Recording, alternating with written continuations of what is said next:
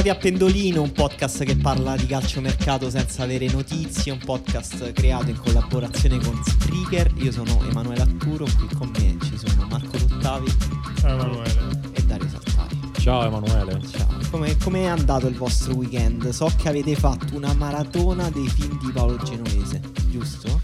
Sì, eh, io ho trovato quasi tutti i riferimenti alla Lazio, però alcuni mi mancano. Non so se secondo me Marco è più esperto di me a riguardo. Sì, io sto scrivendo un libro, uscirà per edizioni allegre, spero nel- all'inizio del 2022. Tra l'altro una piccola anticipazione che possiamo darvi di questo libro, se voi create uno spettro del minutaggio del film e li mettete uno sotto l'altro e tracciate un punto al minuto preciso in cui c'è il riferimento alla Lazio, viene disegnata un'aquila. Esatto, questo è uno dei capitoli del mio libro che si chiama Il grande aquilotto di Paolo Genovese. E poi non so se avete notato che se prendete le prime lettere dei titoli di tutti i film di Genovese esce il nome Claudio Lotito. Non so se avete mai visto. E Marco, però, ho una domanda per te in realtà. Una questione che mi rimbalzava nella testa. Sentiamo. Momento di- più bello della settimana. da alcuni giorni. Eh, È una cosa che insomma non ti ho anticipato, però ci ho pensato tanto. Questi giorni non potevo far altro che pensare a questo mentre ti guardavo accanto a me in ufficio. Diciamo, la situazione è questa. Tu per il resto della tua vita non hai più nessun problema medico, di nessun tipo. Cioè, è chiaro, Quindi di- non muore. No, non diventi immortale. A un Ah. certo punto muori, ma di una morte leggera nel sonno, come muoiono le persone giuste. Non proverai dolore, o comunque non verrai mai ricoverato. Mai. Non avrai nessun problema medico. Nel caso in cui tu faccia sport, non ti fai più male. Ok. Mai niente. Io già accetto, non voglio manco sentire l'offerta. No, la, la, mm, diciamo, l'unica condizione è che tu non possa fare nessun altro sport al di fuori del cricket. e che tu debba praticare il cricket almeno quattro volte al mese. Quattro volte al mese. E le, le strutture per praticare cricket me le devo trovare o sono devi, disponibili? devi arrangiarti da te. E... Non so se è uno sport che tu pratichi in generale, il, cricket, No, se è una cosa che tu segui. Non pratico. L'ho fatta a te apposta questa domanda perché so che Dario gioca a cricket, quindi lui mi avrebbe ovviamente risposto di Infatti sì. io l'avevo già accettato all'inizio, figuriamoci. Questo ovviamente comporta non giocare mai più né a calcio né a basket. Guarda, Mai eh, più, eh? Pensavo. Perché se tu gio- fai solo un tiro, ti arriva una palla e provi un canestro, ti rompi Sono- il ginocchio. Ma pure se tipo immediatamente. butto una cartaccia nel, nel secchio della Sì, sì, qualsiasi cosa che lontano. rimandi anche in maniera astratta al gioco del basket o del calcio. Guarda, devo dire, pensavo saresti stato molto più violento nella seconda parte della domanda, tipo sarebbe stato qualcosa che riguardava le sorti dell'umanità. Devo dire, mi dispiace molto, gli sport sono una parte integrante della mia vita, ma, ma penso lo possa diventare il cricket. Comunque eh, viviamo nell'unica zona di Roma dove il cricket forse è più importante del calcio o del basket, quindi penso che Il cricket posso e il usarlo... badminton sono i due sport principali Esatto. di Roma Est, se non sbaglio. Infatti io so che Marco tra l'altro ha contatti molto profondi con la comunità del Bangladesh di Torpignattara, quindi alla fine non sarebbe nemmeno No, così... inf- infatti è anche un modo per, eh, per amalgamarmi meglio alla realtà che mi circonda, quindi a me va benissimo. Pazzesco, sconfiggi il cancro grazie al cricket. Questo è un Il bellissimo nuovo libro di Marco Dottavi in cui vi insegnerà come accettare proposte del diavolo. esatto. Il diavolo siamo noi che anche questa settimana dovremo sforzarci di parlare anche di notizie serie di calciomercato. Sono No. le notizie con cui di solito cominciamo pendolino, Eh, cercando vabbè. di darci un apparente tono di serietà e in parte anche perché abbiamo paura che a un certo punto le persone realizzino, sai, quei momenti di epifania in cui dici "Ma che cazzo sto ascoltando?" Forse a un certo punto arriverà quel momento Sì, infatti togliamoci questo dente, parliamo di notizie serie, prima il dovere, poi il piacere. Allora, la prima notizia grossa è questo enorme valzer delle punte Ah. di cui si parla in Serie A da mesi, cioè da mesi, dall'unico mese in cui è iniziato il calciomercato, e cioè questo affare eh, Milik alla Roma che dovrebbe sbloccare Geco alla Juventus. Napoli niente, rimane con... Sì, infatti è un con, valzer. con Osimhen perché comunque è l'unico acquisto oneroso che è, che è arrivato in Serie A quest'estate in sostanza Eh, però per la Juventus si parla anche di Suarez e Giroud chiedo a Marco intanto di mettermi in classifica di preferenza Geco, Suarez e Giroud e anche a Dario in realtà Ma scusa, poi- però, visto che ha accettato la domanda di prima, può parlare di calcio o adesso può parlare solo di cricket? No, no, Marco? può parlare di calcio, può Ah, guardare ok. il calcio perché sai, Ok. quando vedi una partita di calcio e dici che voglia che ho di giocare, invece niente, devi prendere una mazza da cricket, andare al parco della Caffarella con i tuoi amici del Bangladesh. Esatto, molto divertente. Ti sei un forse- po' imborghesito, forse più Emanuele. Una volta facevi calcio. domande più, più tranchant. Lo so, però mi hanno detto che insomma era un po' sconveniente l'ultima domanda. e, e poi vorrei chiedere soprattutto a Dario chi ci guadagna da, da- da tutto questo giro di operazioni nel caso in cui si concretizzassero. Ri- ribadendo che la situazione al momento è questa. Diego e la Juventus sono, come si dice nel gergo giornalistico, promessi, Promessi sposi, no? sposi. Eh, Milik pare non abbia ancora accettato l'offerta contrattuale della Roma. Alcuni dicono perché non è convinto, altri dicono che non è convinto dai soldi, cioè macchino delle commissioni, dei bonus, delle cose. Eh, Suarez a quanto pare deve superare un esame in italiano che credo sia la più grassa stronzata che sia stata detta eh, Eh, in una ha- trattativa. Non ha passato la domanda su Ungaretti, a quanto pare. Esatto. Suarez. E Giroud è tipo quello che sta lì sulla panchina in sala d'attesa ad aspettare perché se- nel caso in cui salti tutto, eh, senti puoi venire te. Il termine tecnico si dice è alla finestra. È alla, esatto. Giroud è alla finestra. Dario chi ci guadagna, chi ci guadagnerebbe? Beh, ne- nell'immediato io parlo di sport. Io sono un grande amante dello sport. Non voglio stare qui a fare eh, fogli Excel con i bilanci, ammortamenti. Tanto non ci capisco niente di quelle cose. Quindi parlo esclusivamente di sport. Mm. Nell'immediato ci guadagna la Juventus. Come sempre, perché questo è il Perché paese il della democrazia cristiana. Perché tra, insomma, eh, prende il giocatore di calcio Più mi- forte. migliore tra, tra Milik e Dzeko in sostanza. Sì, ovviamente se fosse stato inserito anche Suarez nell'equazione forse la cosa sarebbe un po' cambiata, però sono due giocatori anche molto diversi, Suarez e Dzeko, secondo me non capisco come potessero essere alternativi. Marco, Diciamo. diccelo tu. Quali- facci un ordine di preferenza e perché secondo te la Juventus? Cioè, c'è un'idea tecnica dietro il profilo di centravanti o c'è, come al solito, una ricerca dell'occasione migliore? No, è strano perché formalmente sono quattro centravanti, però sono quattro centravanti diversi, quindi è, è difficile, sempre che è una richiesta specifica di Pirlo, allenatore di cui oggi, oggi ha iniziato a girare in maniera quasi carbonara la sua tesi, che si è laureato ieri, eh, è diventato allenatore a quanto Sì, pare, c'è come- anche come una laurea per diventare Non era allenatore. un'ipotesi proprio- carbonara, Marco, è la realtà. No, Sì. non ho detto ipotesi, ha iniziato a circolare questa tesi Ah, sì. Come se dentro ci No, no. fossero delle idee incredibili, una, una rivoluzione nel mondo del calcio. Tesi di Pirlo che ricordiamo si chiama Il mio calcio, Si chiama forse il calcio che vorrei? Non mi ricordo. che è un altro libro di Marco, il calcio che vorrei, se non sbaglio. Comunque, tornando a, a- a noi, ovvero noi, grande famiglia della Juventus, eh, no, secondo me c'è la, la- la questione che Suarez è l'attaccante migliore, però è quello più bollito.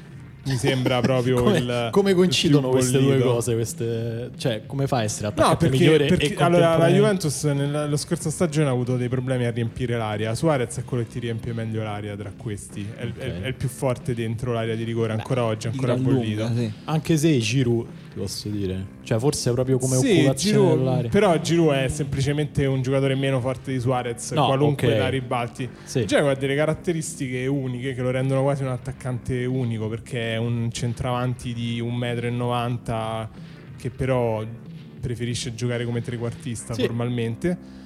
Quindi in, un- in una squadra che ha già due- i due attaccanti che giocano finora, che sono eh, Ronaldo e, e Dybala, che amano partire da fuori l'area per poi entrarci in maniera sempre più complicata, è una strana, Infatti- è un- è uno- è una strana mm, equazione mettere Ronaldo, Diego, Dybala insieme, però non so se poi questo è quello che vuole Pirlo.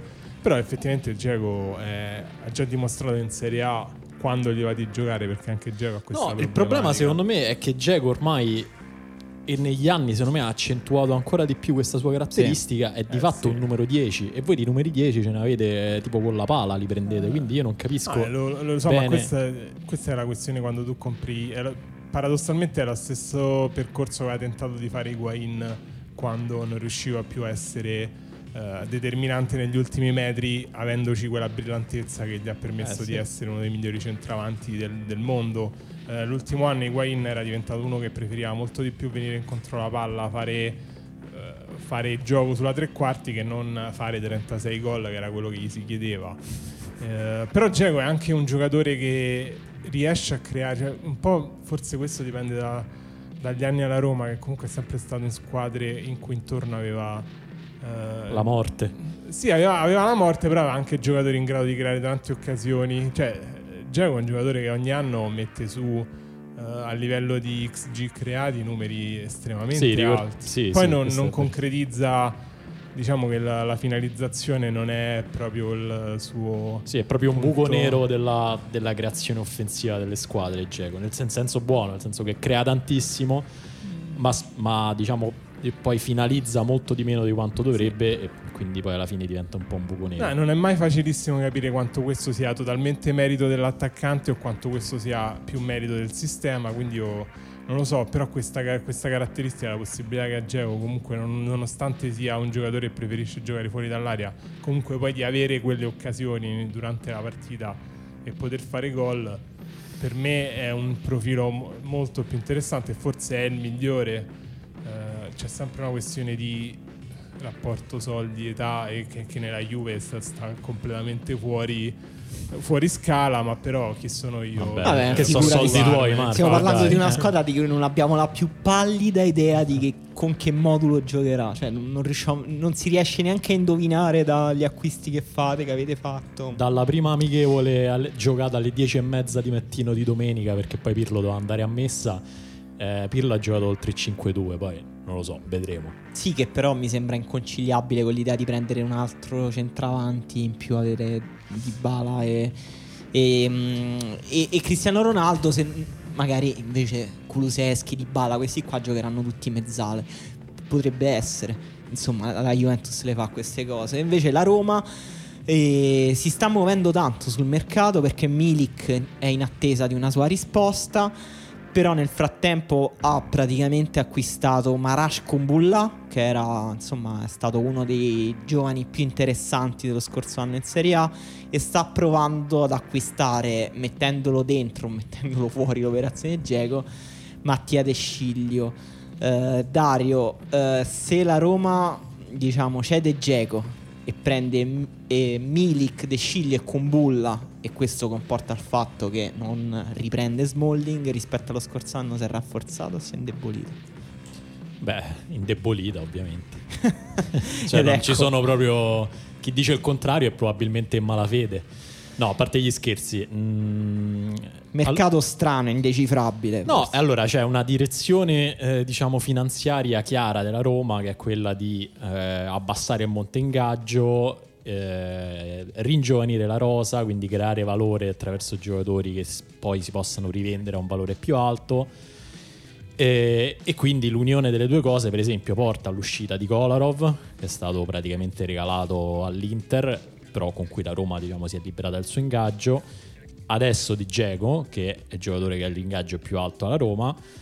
Ehm, nonché di vari esuberi, Karsdorp, si spera, Juan Jesus, Fazio, Santon, eh, insomma la lista è interminabile, praticamente è una specie di ente pa- parastatale la Roma eh, salvato, vabbè niente, insomma in cui le, le, le finanze, buco nero delle finanze. E, no, il problema ehm, secondo me è che Milik, poi forse ce ne parlerei tu e sei un conoscitore Sì, approfondito guarda, di Milik. Migliore in Italia, forse. È sicuramente un ottimo, gio- un ottimo attaccante, molto completo, anche tecnico secondo me. ehm, un buon finalizzatore, non un ottimo finalizzatore, quindi non proprio quello che servirebbe a Roma, però diciamo come valore generale è un gradino sotto a Geco, diciamo così. Beh, ma anche due gradini, forse. Eh, non so se tu vuoi aggiungere qualcosa su Milik. No, Milik, eh, la Roma guadagnerebbe anche secondo me molto in area di rigore, avrebbe un giocatore molto meno tecnico, spalle alla porta,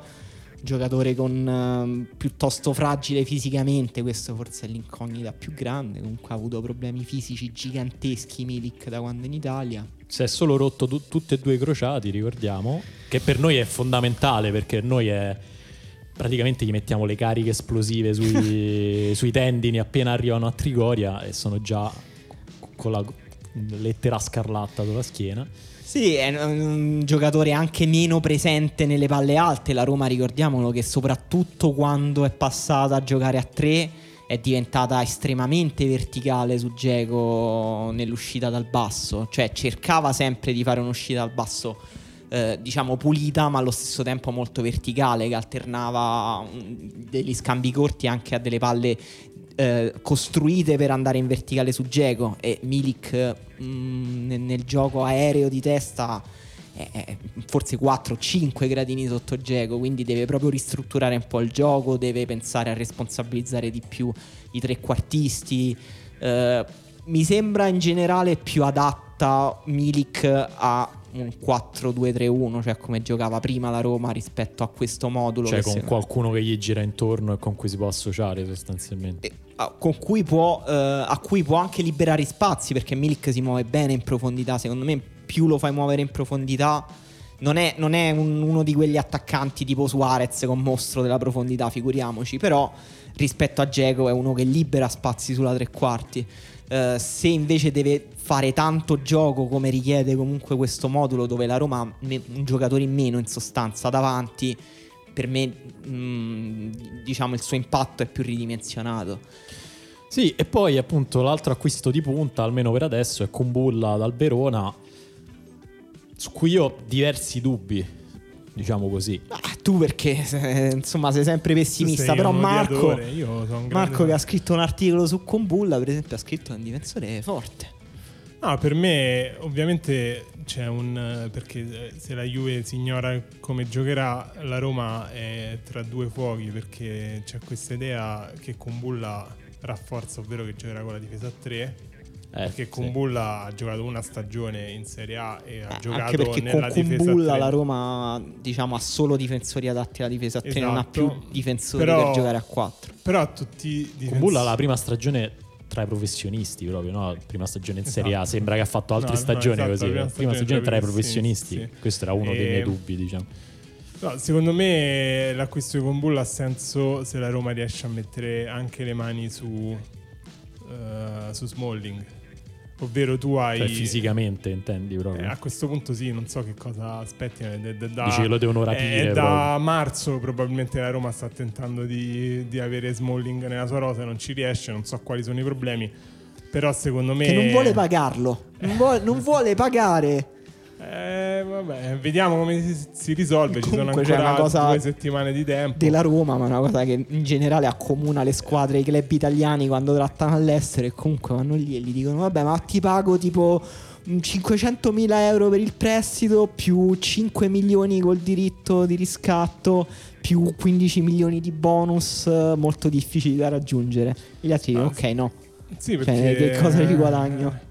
No, perché comunque la Roma, secondo me, per, ma sia nella difesa a 4 che nella difesa a 3, ha bisogno di un centrale che abbia capacità di letture, ma che abbia anche solo esperienza. Perché accanto, cioè, al momento ci sono Mancini, eh, i Bagnets e anche Kumbulla, che secondo me Kumbulla è più forte di Bagnets e Mancini, però è quel Ah, tipo di difensore Attenzione, là. subito. È quel- però è, que- subito dichiarazione per gasare i romanisti. è quel Esatto. tipo di Parole forti di un uomo Allora, davvero strano. visto che, com- Oh, visto che visto comunque i comunque- tifosi della Roma considerano i Bagnets il, il secondo e il terzo miglior difensore della Serie A e Mancini il quarto e il quinto. C'è, quindi- c'è un hype sproporzionato sui Bagnets. eh, No, i Bagnets, cioè se, se Kumbulla ha giocato una stagione tra professionisti, i Bagnets abbiamo visto giocare sette partite, ha giocato con la Roma, di cui eh, per tre è sembrato un ottimo difensore, per quattro sembrava era da mettersi le mani nei capelli, più o meno perché stata i dirigenti della pro- Roma hanno un istinto.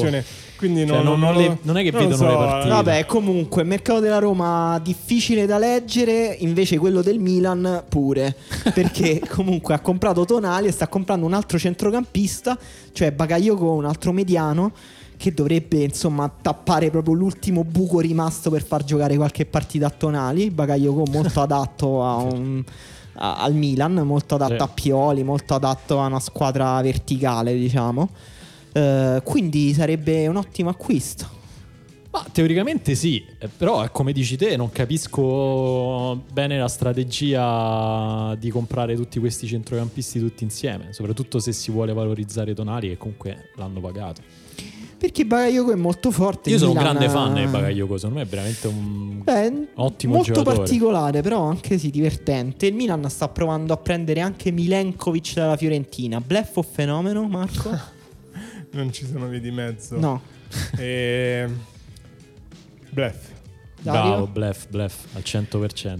Io anche penso bluff, però magari è quel tipo di difensore che in un contesto di livello leggermente più alto può invece dimostrarsi all'altezza. Vabbè, dai, noi, noi non ci Cioè, concedi fatto nessuna di sfumatura eh, di cosa, grigio. e poi tu hai sei stato Eh. democristiano. Dai, Eh, veramente no. sei una vergogna, sei. Vabbè, ho capito, Marco ha detto che Kumbulla è fortissimo. dove- cioè, Vabbè, ma Marco non ci capisce Vediamo. niente di calcio, ragazzi. Vediamo, ne riparliamo. Allora c'è il Tottenham che ehm, pare sia molto vicino ad acquistare Gareth Bale. Voi ricordate questo giocatore? L'avete visto giocare qualche paio di volta? volte. Sì, a, Ga- a Gareth benissimo. Bale gli hanno fatto la domanda che puoi eliminare tutti i tuoi problemi fisici, però devi giocare solo a golf. E lui, e lui a quanto pare ha detto sì. È vero, è vero, pure secondo me è andata così. Eh, il Tottenham che ha perso con l'Everton eh, in una partita in cui Ben Davis ha fatto un errore pazzesco mandando in porta Richarlison. Mourinho l'ha presa così bene che ha comprato Reguilon dal Real Madrid. Ha detto datemi subito un altro terzino sinistro, quello non lo voglio mai più vedere. Dopo che il giorno prima magari aveva detto a Ben Davis che era il suo soldato perfetto. Reguilon, blef, te lo dico subito. Reguilon... eh, Classico no, me- acquisto di Monci che poi si rivela essere un No, acquisto a me, di a, me, a me piace abbastanza Reguilon, però non mi sembra fisicamente all'altezza della Premier League. Marco, che dici? L'hai visto Reguilon giocare? Sì, io, Hai visto beh, l'Europa l'ho League visto quest'anno? nell'appendice del- dell'Europa League. Non lo so, è vero che nel, nel, Siviglia lui faceva, aveva questo- questa interpretazione del ruolo molto particolare, come, come si muoveva. In certi momenti era un terzino, in certi momenti era un esterno alto. Non lo so, non lo so, per me, per me ci può stare.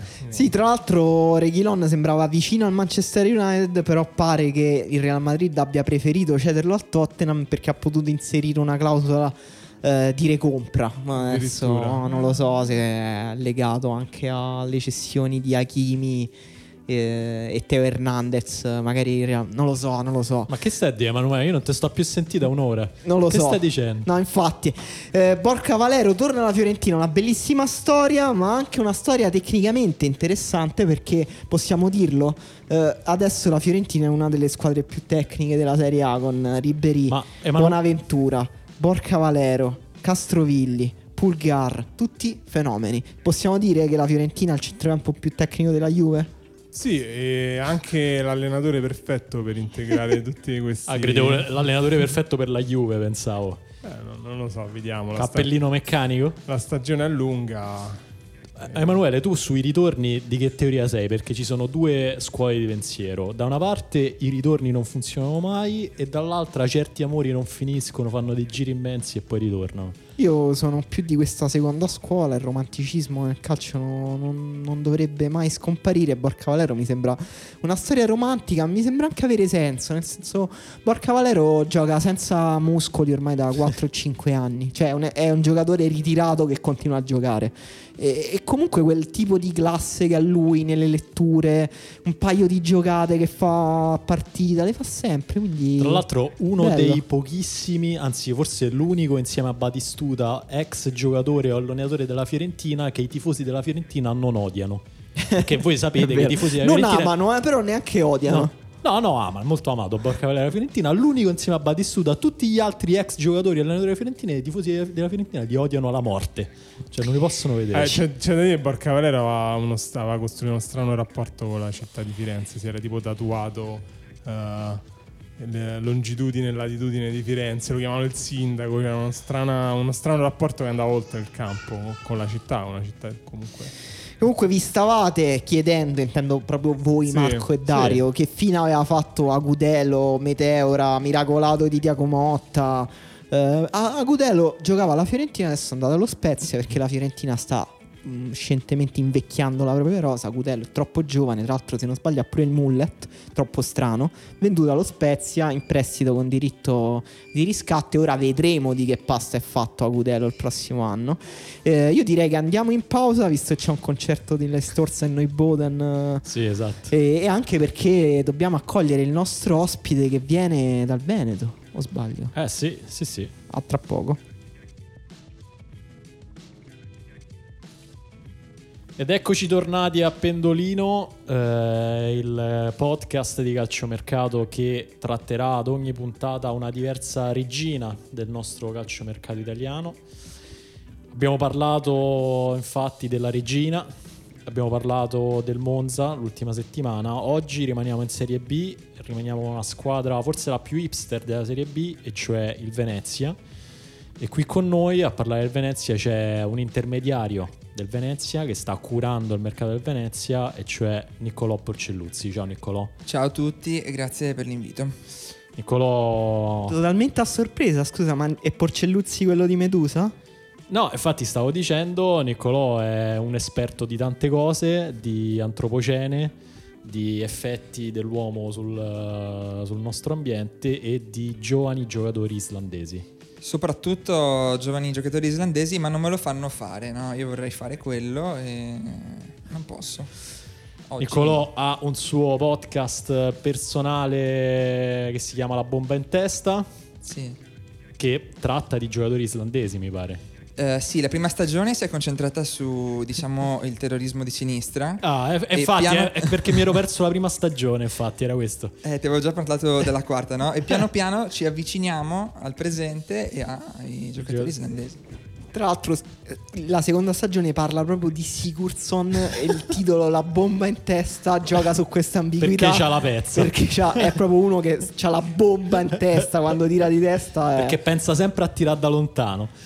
E, e a parte la bomba in testa, Niccolò è famoso anche per la sua newsletter sull'antropocene, curata con Matteo De Giuli, Medusa. Che salutiamo. che salutiamo, anzi se vuole venire anche Matteo De Giuli, intermediario per la Juventus, invece ne saremo ben contenti. E vi invitiamo ovviamente a iscrivervi a Medusa, ma non saremo qui per parlare di eh, emergenza climatica e di microplastiche negli oceani, quasi, perché comunque parliamo di Venezia e di grandi navi, giusto? Esatto, esatto. E Venezia che eh, abbiamo detto club più hipster della Serie B perché fondamentalmente è conosciuta per una cosa il Venezia, a parte la città splendida eccetera eccetera, ma a noi non ce ne frega niente. Le magliette? Esatto, per le sue magliette che ogni anno escono su Twitter bellissime, arancio-verdi e tutti dicono ah bellissime e poi si smette di parlare del Venezia. Ecco, Sì, scusa, infatti io volevo intervenire dicendo che quando ho visto questa maglietta rilanciata c'era un commento di un inglese sotto che chiedeva ma è una vera squadra? Pensavo fosse una, una- tipo una maglietta turistica. E tra l'altro abbiamo assistito già alla prima gaffa imperdonabile di Dario Saltari perché No. i colori sono arancio, nero, verdi. Ah, vabbè. dai. E ti dirò di più, Pensavo peggio. eh, c'è pensavo gente peggio. che si Di solito ammazza faccio per sta gaff cosa. peggiori. Allora, eh, c'è gente che si ammazza perché, ehm, vediamo, i colori sociali del Venezia originariamente erano nero e verde, se non sbaglio, sì. E nell'87 c'è stata la fusione col club di Mestre. ah, ecco. Il Mestre aveva il colore arancione, come i miei ricordi infantili, infantili tra l'altro mi insegnano perché giocavamo contro la Mestrina che sembrava la Pistoiese e dall'87 i tre colori si sono uniti.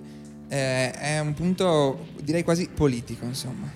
Come vedete, la nuova società del Venezia si è affidata a intermediari che amano questa squadra nel profondo, che ne conoscono la storia fin nella radici. E appunto, Venezia che sta decollando perché appunto è stata acquistata, eh, ha vissuto un periodo di transizione col solito Gio da Copina che come il Condor, come un Condor si aggira intorno a tutti i club che sono un po' in fase di transizione, compreso il Venezia, dopo essere passato per Roma e Bologna, l'ha riportata in alto, cioè in Serie B, e l'ha lasciata a questo nuovo proprietario che è eh, l'irreprensibile Duncan Niedreyer. Royer. Esatto. Io Mm. Qualcuno ci aiuti a pronunciarlo. Eh, io, guarda, no- non sarò purtroppo quella persona, ma mm, ti vorrei consigliare, poi ovviamente fai come preferisci, Ma eh, guarda, una fai pu- come se fossi a casa tua. una puntata di trame su eh, Korablin.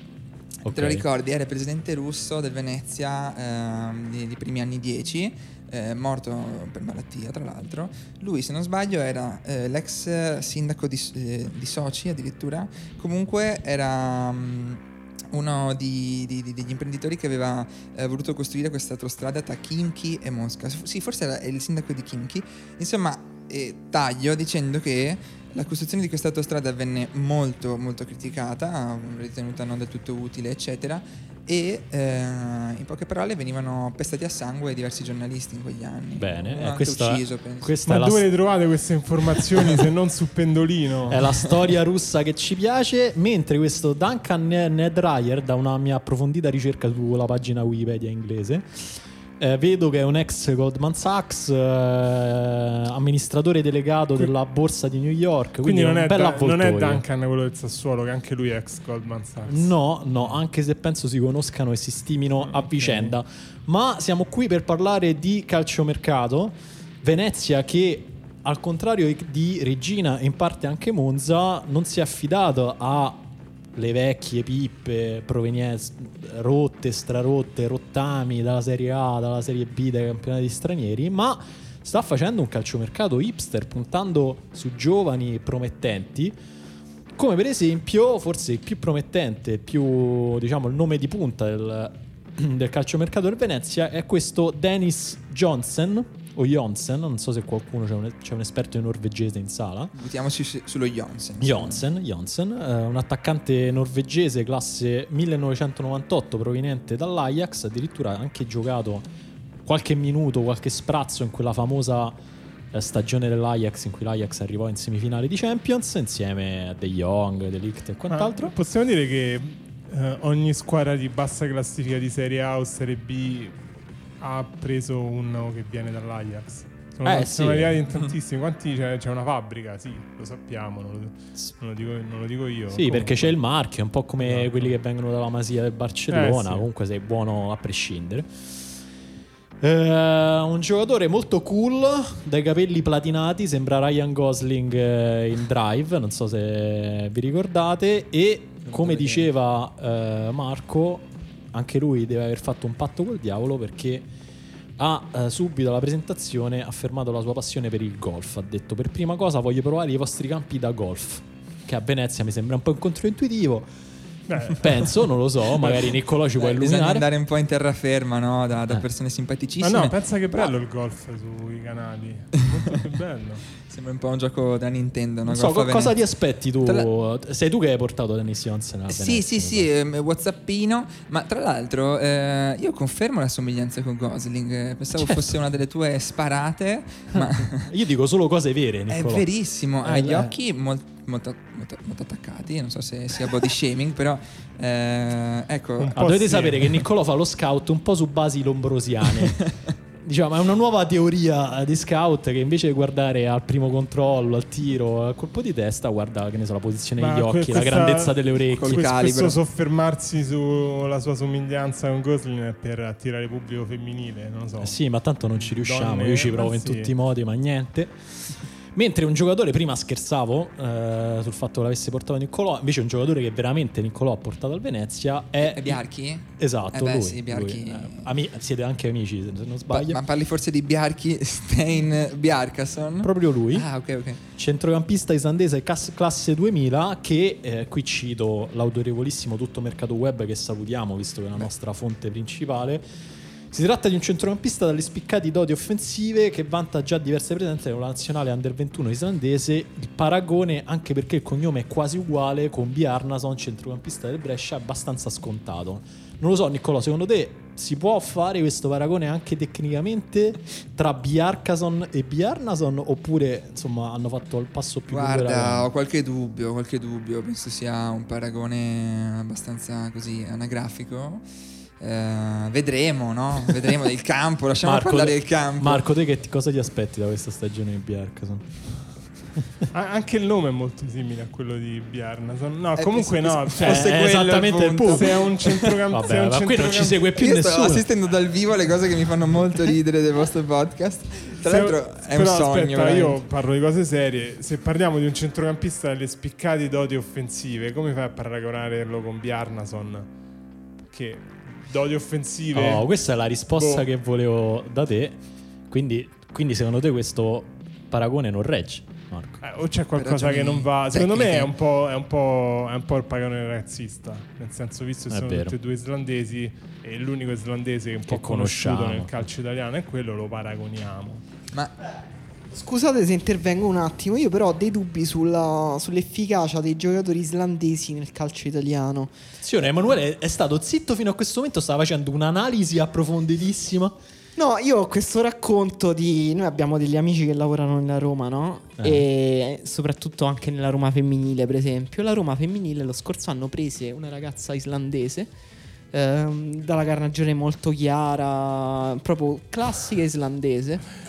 E vabbè, non ho detto la carnagione a No, caso, non lo so, perché però- soffriva tantissimo Vabbè, il sole di Roma. veramente Soffriva sistemico. tantissimo il clima e il sole di Roma e stava realmente male. Si chiamava Kristrun Antonsdottir. Scusate.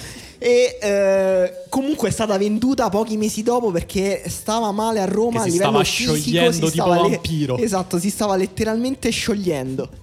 Visto che non so niente di calcio, io vi regalo le mie, le mie chicche ex- extra calcistiche. Anto- Antos Dottir, cosa significa? Figlia di Anton. Ok, e questa è una cosa, cioè quando la capisci ti sblocca tutto il mondo islandese. Hanno tutti lo stesso cognome praticamente. Va bene, Eh, qui quel razzismo l'abbiamo detto Però, tutte. però a, Vene- a Venezia non c'è lo stesso sole di Roma. E poi se c'è caldo ti butti in acqua. Cioè, comunque sempre la, Ma all'acqua- vergognatevi!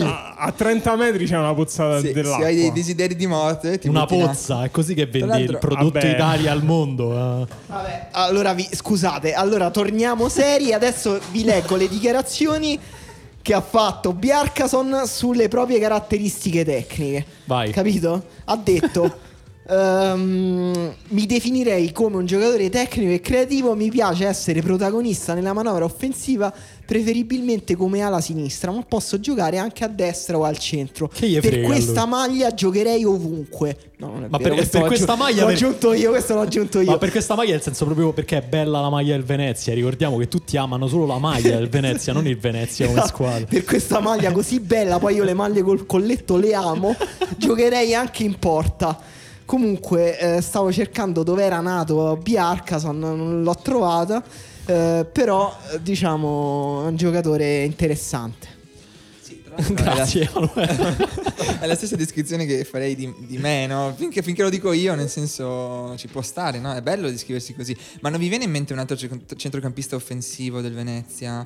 Molto forte, però, davvero molto forte, che giocava in Serie A? Mm, Guarda, Magallanes. Il Cino. Eh, vabbè, Ah, troppo, vabbè. ammazza. È riduttivo dire Biarcason mi ricorda. Gino. Ah, ok. Aia, subito sulle spalle una responsabilità grandissima per il povero Biarca. Comunque io volevo dire una cosa, visto che tanto ormai Ma questa- certo, tanto questo è il vostro podcast. Se amate le magliette del Venezia, Sì. la maglietta della squadra di basket del Venezia È ancora più bello. è ancora più bella. Cioè, qual è la C'è la differenza? versione, la, la versione City Edition, perché comunque in Venezia, se, se noi qua a Roma abbiamo particolare amore per la città in quanto tale, i veneziani ne hanno ancora di più. La, la City Edition della, della squadra di basket del Venezia è molto bella. Ma consiglio. parli dell'Umana Reyer per caso? Esatto, quella. Eh, allora ti informo che è la squadra di Mestre. No, che gaffa. Vabbè, andiamo avanti, Non dai è- Marco.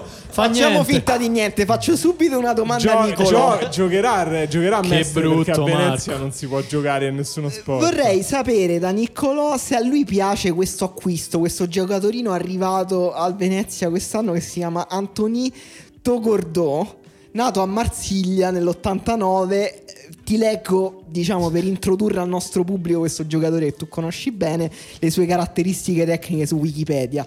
Dopo aver iniziato come esterno offensivo, gioca come regista davanti alla difesa o all'occorrenza come difensore centrale, però è abile negli inserimenti offensivi e anche nei calci piazzati, qualità che negli anni della maturità lo ha reso assai prolifico in zona gol. In effetti leggo che col Trapani, sua vecchia squadra, ha segnato 8 gol l'anno scorso. Notevole. Potre- potrebbe diventare un beniamino della tifoseria del Venezia, nonostante abbia questa faccia un po' da Chad, comunque è nato a Marsiglia, ha questa street cred. Guarda, io me lo auguro. Comunque, ehm, come dire, vedo che intanto ha giocato anche per l'Albino Leffe. Eh, Informazione fondamentale. e si sa che quello che passa dall'Albino Leffe, insomma, se- Diventa oro. Diventa storia. Tra l'altro c'è anche un, un gruppo molto sottovalutato, e qua passiamo alla musica di, di Albino, no? che sono i Verdena. eh, screditati per i loro testi, ma siamo È, completamente è una in lotta tema. che stai portando da solo contro i mulini da a vento. anni, da anni. Comunque, tra l'altro salutiamo i Verdena, Alberto se vogliono Ferrari, venire. Alberto Ferrari è un grande ascoltatore pendolino. Vabbè, Cioè, basta, nostro basta. Ma no, ma resta sul Togurdo, eh, non soltanto eh, eh, esterno offensivo, regista, difensore, parlano di lui anche come portiere. Non so se lo sapevate. No, è basta. Siete dei cialtroni, smettetela. Per favore, devo prendere in mano la situazione. No, infatti, lasciatemi andare avanti. Che il, il mercato del Venezia è ancora tutto da scoprire. Ci sono delle gemme pazzesche. Per esempio, anche il difensore austriaco classe 1998, Michael Svoboda, che ha un nome un po' da capo. No, scherzo. No, è un- No, va bene, infatti sto scherzando. Non si sa quasi niente di lui. Io ho fatto una ricerca molto approfondita. L'unica informazione interessante che sono riuscito a trovare su di lui è che prima giocava alla Swarovski Tirol, che è una squadra della Lega massonica, che di cui abbiamo Ah. citato eh, qualche punto Scusa, ti correggo Dario, cioè Swarovski Tirol però comunemente è detto Vattens. Cioè se tu dici lo Swarovski Tirol nessuno ti capisce. Ma perché Swarovski Tirol è il nome solo per la Lega massonica che nessuno conosce. Vattens è quello pubblico che tutti sanno. Ma non finisce qui eh, il mercato del Venezia perché ha preso anche Domen Krignoi, che forse è la ciliegina sulla torta della squadra veneta, centrocampista sloveno classe 1995 che secondo Wikipedia è in grado di giocare interno di centrocampo, esterno offensivo, forte fisicamente, dotato di un tiro potente e buona tecnica. Tra l'altro, la curiosità, for- momento forse non sapevate che, eh, tipo settimana enigmistica, ha esordito in nazionale maggiore dando il cambio ad Iricic. Quindi Nicolò, Ah. ti chiedo, questo può essere un segno della sua predestinazione ad alti livelli? Beh, sì, sì, ti dico di sì. Ilicic siamo d'accordo nel dire che è il giocatore più forte dell'universo e gli auguriamo anche un, insomma, un ritorno. Eh, guarda, ma perché no? Perché no? Alla fine eh, chi, chi si ricorda di chi ha sostituito eh, Baggio nell'ultima partita? Io volevo fare un'ultima domanda a Niccolò. Sì, dopo poi c'è una notizia appena arrivata in redazione. Sul vai. Venezia? Sì, sul Venezia. Vabbè, diccela subito, faccio dopo la domanda a Niccolò. che eh, il Venezia ha preso Paolo Zanetti che stavo cercando ah l'allenatore Mamma grande mia. grande grande È l'allenatore eh, ma Venezia. da poco però Da poco, da poco e ho scoperto, guarda, che ha, ha dei meriti comunque sportivi, insomma, indiscutibili, Notevoli. indiscutibili, perché la sua carriera te la posso riassumere così in tre squadre. Eh, una è la Reggiana, eh, dove ha allenato per tre anni, poi ha fatto due anni di Sud Tirol Ah, sempre lì. Vedi tutto prendete attorno. tutto da lì. E poi è stato licenziato dal- dall'Ascoli eh, l'ultima stagione e niente, ce lo siamo presi su. eh, comunque era un centrocampista roccioso, se non sbaglio. Vi lascio solo quelle dichiarazioni con cui Zanetti si è presentato alla piazza. Sì. Ha detto: Sono Veneto e conosco molto bene Venezia, che ritengo la città più bella del mondo. Qui non so se Niccolo tu puoi È un pensiero confermare. originale, io non l'avevo mai sentita, mi, mi arrischio a dirlo. Poi ha detto: Di Ascoli non rinnego nulla. È stata un'esperienza in cui c'è stato molto di positivo e poco di negativo. E poi subito dopo, però, dice: Per me Ascoli adesso non esiste più. Forse c'è stato un po' più di negativo di quanto non dica Paolo Zanetti. Peccato perché in realtà Ascoli è la città più bella del mondo. Vabbè, ma ognuno ha i suoi gusti. Ah, è quella della piazza, no? Da cui si vedono le partite, se non sbaglio. Esatto, questa Sì. cosa deve essere confermata. Magari a breve facciamo una gita a Ascoli e Sì. confermiamo questa cosa. Io, guardate, due cose mi sono venute in mente parlando con voi, poi insomma vi lascio a, a C'era a Emanuele cose che aveva un pensiero vabbè, da più serie. Ti vai eh, mi, sono venute in mente due cose secondo me essenziali per capire Venezia. Il primo, la prima è che la squadra giovanile si allenava in terraferma, no? a, Zelarino, in una, lo- una località del comune di Venezia Mestre, che salutiamo, secondo me è importante.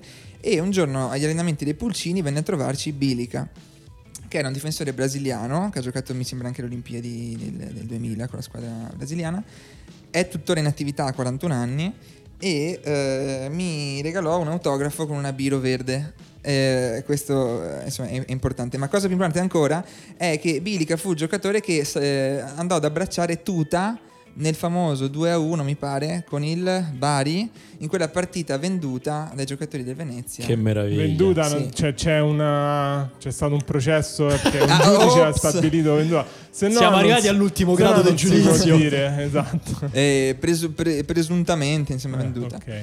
E- non so se questa parola ti salverà quando ti quereleranno, Nicolò. E seconda cosa, secondo me è importante dire che Inzaghi, per quanto allenatore insomma discusso e catenacciato e quello che volete, è stato molto amato, molto amato a Venezia e testimoni insomma alcune persone che frequentemente vanno in curva che saluto, mm, soprattutto vorrei ricordarvi che Inzaghi fuma sigarette e Vabbè, adesso Allora, capito, ma questo che- smoking Esatto. shaming mi sembra un No, po' no, troppo. anzi, è- insomma. E, e l'ultima cosa, eh, mi sento responsabile del fallimento dei playoff di due anni fa. Vi ricordate Venezia-Palermo? Eh, il ritorno, eh, mi trovo a Palermo per caso. Il derby vedo- di, Zampa- di Zamparini. Esattamente, vedo, vedo la dirigenza del Venezia fare colazione in un bar del centro come me. E vado, vado a ringraziarli per l'operato, gli, gli do un, un in bocca al lupo. eh, a lui, a Inzaghi, a Paolino Poggi, a cui non ricordo la cosa Grande, delle salutiamo figurine. Paolino. E, e poi hanno perso, insomma. Tutto questo. Bene, Questo, questo salutiamo, è il calcio e la vita, caro Niccolò.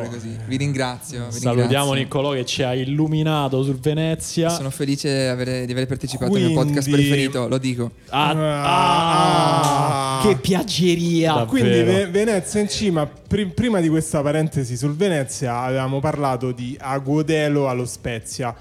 A quanto pare lo Spezia Che a due bel gancio, settimane Marco. dalla fine del mercato si è accorto che deve rifare tutta la squadra, sta comprando giocatori a manetta, non li diremo neanche tutti perché comunque alla fine a noi ci interessano non i veri acquisti ma quelli che- Immaginari. che- A immaginari. noi interessa una Perché- serie immaginaria. Perché lo Spezia sogna in grande, quindi sogna Yaya Touré, cioè letteralmente una persona molto grande, Sì. e, e Pato.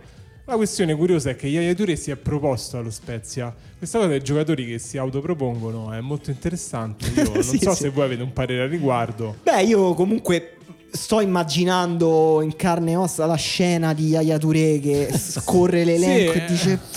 Il gioco di italiano secondo me si incastra bene con le mie caratteristiche in questo momento della mia carriera. Questa è la squadra che fa per me. l'altro Chiama il ma- suo agente e dice: Senti, hai i contatti allo Spezia? Quindi Cosa funziona, non, non si propone direttamente lui, no? Passa per, cioè non è tipo che c'è una PEC a cui tu scrivi o, LinkedIn, non lo so, me la immaginavo più così. Tra cosa- l'altro, cosa sta facendo Yaya Touré? Io, cioè, dopo che lui se n'è andato dal Manchester City, non ho più notizie della sua carriera. Yaya Touré, Yaya Touré fa un pensiero cattivo al giorno su Guardiola e poi la sua giornata la passa. tipo, Ricordiamo che intanto i pensieri golf. negativi di Yaya Touré su Guardiola hanno pagato perché ricordiamo che Stai per, Yaya- dire, stai per dire qualcosa. No, no, questo c'è una notizia. È, Ah. è- è una cosa mh, cioè, dimostrata. Esiste la notizia su questa cosa che Yaya Touré, quando fu cacciato, tra virgolette, messo fuori squadra da Guardiola al City, lui assoldò uno sciamano per fargli il malocchio. Che sciamano che disse da questo giorno Guardiola non vincerà più la Champions League. Vero, è vero, l'ho letta anche io questa notizia. Tra l'altro è, diciamo, un tema d'attualità, questo del malocchio delle fatture, degli sciamani africani. Eh, infatti volevo chiedere a Marco una piccola parentesi, poi torniamo a parlare di calcio. eh. Si è parlato di un possibile rito voodoo fatto a Matteo Salvini. Tu credi all'esistenza del voodoo, cioè de- della ritualità, cioè che abbia una sua efficacia, diciamo, al di là del pensiero magico tradizio- delle società tradizionali, che anche oggi in Occidente possa essere efficace il voodoo? Io ci credo, ci credo molto. Ho fatto anche un esame a riguardo all'università. Non voglio, non voglio dire niente sul Cioè, caso un esame in cui ti specifico. hanno insegnato come fare pratiche Esatto. voodoo. Sì, Ah. molto, molto specifico al sud Italia, che una- non si chiama voodoo, però c'è una sua tradizione riguardo Malocchio. del malocchio, esatto. E non voglio parlare del caso specifico di Salvini, per, per cui non so, non so come è stato fatto questo, questo malocchio voodoo. Eh, bisognerebbe andare a vedere le Sì, specifiche bisogna, tecniche. infatti. Cioè, non sei convinto, cioè, non ti ha convinto come la signora ha, ha fatto Sì, no, quel no, rito no, voodoo? non, lo, non lo so, non lo so, appunto mi sembra... Hai delle critiche da fare alla signora sul rito voodoo? Di sicuro Eh, se ha sì. fatto un rito voodoo ha seguito un po' una dinamica poco Eh, ortodossa. sì. Mm. Però, non lo so, vediamo. Cioè, vediamo. tu sei un po' più della vecchia scuola, diciamo. Eh beh, certo, è un pro- comunque è un procedimento molto elaborato. Rigoroso. Lo stesso procedimento che sta tenendo la Juventus per il suo calciomercato. Perché gancio, ora Marco. spunta l'idea del Sharawi. Ora qui voi mi avete scritto, io lo leggo. Pirlo vuole ricreare la leggendaria Roma 2015-2016. Ma perché devi mettere le mani avanti? ridire su quel leggendaria, però è tutto possibile perché con Credo che fosse ironico e leggendaria, però No, non penso fosse No, no, ironico, ero serissimo quando l'ho scritto, l'ho par- scritto Parliamo io. della Roma uscita in semifinale contro il Liverpool, immagino. No, No, non è quella, nemmeno la legge- quella. nemmeno quella. No. Infatti mi sembrava un salto, ho detto ma è passato già quattro anni da No, quella. era l'anno prima. L'anno prima? No, forse due, Due anni, anni due prima, anni se non prima in cui la Roma aveva la squadra più forte del calcio contemporaneo e comunque nonostante questo Quella non è però a vincere a questo niente. punto io dovrebbe comprare tipo anche il eh, Salah, tipo, forse. Eh sì, infatti Ma sta comprando credo- poi comprerà anche Salah, comprerà Emerson Palmieri. credo che Rudiger. la 15-16 Vabbè, vediamo. sia quella in cui Spalletti è subentrato in corsa e il Sharawi è arrivato nel mercato di gennaio. Eh sì, sì, sì. E Perotti comunque, falso 9, abbiamo visto delle cose. Il Sharawi a un certo punto sembrava essere un giocatore tipo è il nostro Cristiano Ronaldo, no? Esatto. Cioè un'ala sinistra driblomane molto prolifica. eh, effettivamente potrebbe raccogliere le reti di Sì, ho visto, ho visto un meme molto divertente che riguardava l'incontro tra El Sharawi, Cristiano Ronaldo e Bernardeschi. Non ve lo racconto, ve lo andate a cercare, però andiamo avanti perché esclusivo. Ma Per esclusiva no- nostro? nostro? No. Nostra relazione. no. non è vero. Esclusivo in generale. Cosa vuol dire esclusivo? Il Esclusivo. contrario di inclusivo, quindi Va che bene. esclude. Lo Spezia lavora ad un altro colpo dall'Olanda. Jorit Hendricks. Ora, Che non è un DJ di musica techno. non è neanche un personaggio di Game of Thrones, nonostante il nome dica il contrario, ma è un giocatore del PSV. Il rapporto tra PSV e lo Spezia è eccezionale, l'affare Zoet lo Lo conferma. dimostra, sì. E quindi questo, questo Iorit potrebbe diventare il quindicesimo colpo nel giro di tre giorni. Comunque dello si chiama. Hendrix, non si chiama Iorit. Vabbè, No, Iorit è il nome, Hendrix. Scusa, però mi Secondo, me, Hendrix si, secondo comunque me si ne- pronuncia Jorrit, però vabbè, ognuno ha le sue Comunque idee. Hendrix ehm, È l'ho buono. perso un po' di vista, ma ehm, almeno un paio di stagioni fa era uno dei giocatori chiave del PSV Eindhoven. Era un, un bel motorino, Sì, era un sì, giocatore no, no, è buono, è buono. Poi ha Eh, perso un po' di capelli e quindi forse non lo so, è come Sansone, non lo so. Speriamo che Comunque possa è un giocatore che nasce difensore centrale, Bologna, che però poi è stato spostato a centrocampo perché aveva dei piedi così buoni che hanno detto ok che i difensori sanno impostare, però tu sai impostare troppo bene. Quindi devi andare a centrocampo. Comunque è forte, cioè se viene Forte, Hendrix, speriamo, sì, sì. Vabbè, vi, E- vi dovete dare un tono con Hendrix, va bene, abbiamo capito, dai. Lazio, l'obiettivo ora è Kim Min Ye. Allora, eh, Non si possono fare battute su Kim Jong-un. Eh, in Cina sono sicuri, c'è l'offerta. Tare lo allora, segue lui non da- è cinese, gioca Tare in lo Cina, segue, sì, però è Beijing, sudcoreano. è sudcoreano. Io ho parlato col nostro esperto di calcio Ah, orientale, cioè Daniele Morrone. Ah, credo Nicolas Ginebrini, che salutiamo. No, lui è l'esperto di calcio cinese. Ah, Se ok. si parla di calcio orientale in generale, è Daniele Morrone. Mi ha detto è un fenomeno. Ha detto, ah, mi, ha, mi ha detto è, è- è un fenomeno. Ha detto guardati bene i video perché è Eh, fortissimo. comunque sappiamo che Tare più si va a est più pesca bene, quindi più va a est più colpisce Esatto. bene, quindi Questo sarà dovrebbe sicuramente essere veramente forte. Io ho chiesto Però- a Daniele anche più o meno forti Tomiyasu. Ha detto coi piedi non arriva al livello di Tomiyasu. Eh, perché è comunque altissimo il Tomiyasu, livello il di livello di Tomiyasu. Tomiyasu, stiamo sui livelli di Piquet, quella roba là. Però ha detto difensivamente è mostruoso. Io devo dire, ho visto dei video. E effettivamente, cioè, non lo so se è forte perché è indecidibile. Cioè, gioca con delle persone che alcune non sembrano proprio giocare a calcio. Però è molto divertente. Una persona gigante che non ha collo e che corre tantissimo e mena tantissimo. Comunque, a proposito di Nicolas Ginebrini, lui, eh, la sua teoria, cioè la sua teoria, ciò che lui dice seguendo il campionato cinese, io non lo seguo, è che le, di- le difese in Cina sono molto fisiche, sono estremamente fisiche. Lui, guarda, lui è gigantesco. Comunque, ho visto che in realtà c'è stata una piccola frenata. Sì, è quello che avrei detto dopo se non, mi avessi interrotto parlando, facendo body shaming su una persona, però vabbè che non ci ascolterà mai. eh, perché sì, c'è stata una frenata e ora si parla di Keirosh e Bornò. Vabbè, questi sono nomi che hai inventato tu. No, sono nomi che hai No, inventato for- tu. sono entrambi forti. In realtà, che Ross è del Porto. eh, Ma che Ross l'allenatore? Diogo Queiroz, che è tornato al Porto credo dopo un anno di prestito, e Burnau è un centrale belga, anche lui molto quotato, cioè comunque stiamo parlando di difensori su cui la Lazio vuole spendere una quindicina di milioni, quindi difensori teoricamente forti, anche Kim Min-jae, Ah, perché il prezzo adesso decide la qualità del giocatore. Beh, se si parla di Lazio sicuramente sì, perché la Lazio è una squadra tirchia che non spende soldi, quindi se decide di Oh, spendere dice, dei soldi... si dice oculata. No, si dice proprio tirchia. Va Però bene. comunque ha speso 20 milioni per Murichi, quindi secondo me il, il Sor Claudio sta iniziando a tirare fuori il È cash. vero, è vero. E comunque sì. Va bene, andiamo Vediamo. avanti. Carpi, in arrivo un figlio d'arte. Dal Parma si attende il transfer per, Lu- per Lucarelli. Ma è Lucarelli Christian o Lucarelli l'altro? Dai, ma sei vergognoso. Come si chiama Andrea? Come si chiama? Eh, certo, Andrea. Se si chiama Andrea, guarda. Non si chiama Andrea. Pazzesco che non ti sei preparato questa cosa, Marco. Tra l'altro, Lucarelli è il nome più comune in Italia. Comunque si chiama Alessandro Lucarelli. Alessandro. ah, pensavo Lucarelli. Carlo. Alessandro Lucarelli, leggenda del Parma, Esatto. e quindi penso sia il figlio di Alessandro Lucarelli. Però in realtà pure Paolo Lucarelli aveva lavorato col Parma a un certo punto. Chi è quindi- Paolo Lucarelli? L'altro No, Lucarelli. scusate. Sono Cristiano confusissimo. Lucarelli. Cristiano Lucarelli, Io anche ho chiamato Cristiano, Cristian, non so perché. Cristiano Lucarelli pure aveva lavorato col Ma Parma. Paolo quindi non lo so. Che Lucarelli- diccelo te, è il figlio di chi? È il figlio di Alessandro Lucarelli. Gioca anche nello stesso ruolo. Quindi Viene dalle giovanili centrale. del Parma, sì. Se un giorno arriverà in Serie A, prendetelo al fantacalcio. Cristiano Esatto. Lucarelli è ora uno dei giocatori da fantacalcio migliori. Paolo Lucarelli che ha scritto Lettere musulmani riflessioni sull'alchimia, quel Paolo Lucarelli. Sì, lo confondevo con lui perché ho letto di Ah. recente una sua riflessione sull'alchimia. sull'alchimia. Comunque, eh, se il Carpi è molto concreto nel suo mercato, invece la Samp sogna. E chi sogna? Keita Baldé. Sarebbe un colpo incredibile perché comunque Baldé è stato per, per- un, per un paio d'anni è stato un giocatore importante in Serie A. Che sognatori modesti che siamo diventati, come dice Beh, no, Zadie no, ammazza, eh, la, la Sampdoria, eh, certo Ranieri gli porti Keita Baldé, eh, dice ma questo sa difendere?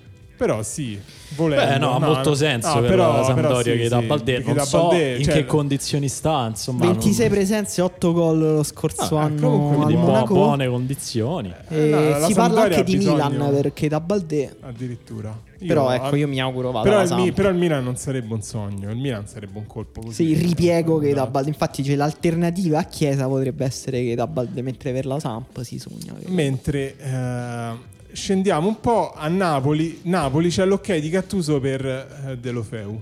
Per Avete Delofeu? un nome? Gerardo. Gerard Delofeu.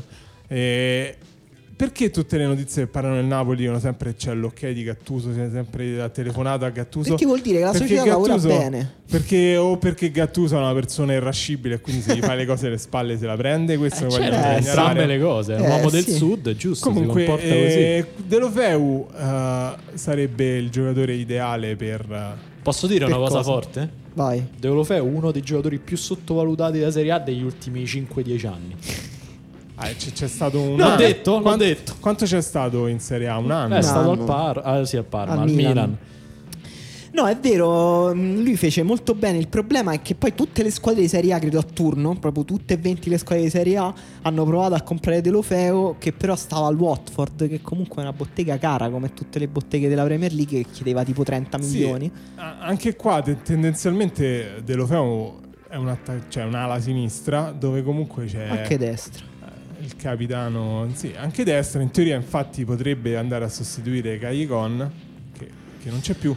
Ma attenzione, c'è un colpo di Ma scena scusa cosa, forse scusa Marco, prima che vai avanti, tu che senti Gattuso tutti i giorni su WhatsApp, Sì. a Ravina è arrivato questo ok per Delofeu o non è arrivato? No, è arrivato l'ok di Gattuso. Ah. Ora, ora però bisogna trovare, come L'accordo. ha detto lui, trovare l'accordo con le squadre inglesi è sempre molto difficile Ok. perché le squadre inglesi hanno più soldi delle squadre italiane. Giusto. Capisci te, matematica, economia semplice.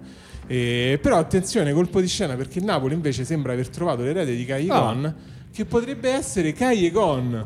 Si è riaperta incredibilmente questa vista perché evidentemente o è una questione di cuore oppure Callejon, non lo so, si parla anche del Benevento.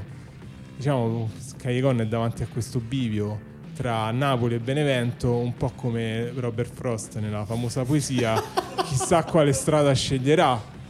Eh, guarda, io in questo caso avevo detto che ero favorevole alle mie minestre riscaldate, ma stavolta sta minestra mi sembra che non si è Quindi se adesso sei del partito i ritorni non funzionano mai. No, non può, ma un ritorno così a breve si prenda un anno di riflessione, Gaion. Vada al Benevento. Poi, nel caso, ritorni al Napoli. Il presidente della Repubblica Arturo dà i suoi consigli. Comunque si può anche tenere la casa che ha, se ha una casa a Napoli, comunque quanto è distante. Beh, insomma, no, penso sia discretamente distante. Te- te- Vabbè, ma magari ama guidare, può ascoltare Ingo il là e mandiamo Salutiamo perché José Maria che ci, sal- che ci ascolta sempre. Estad, ci siamo. Oggi la Champions, domani la firma per il Lecce.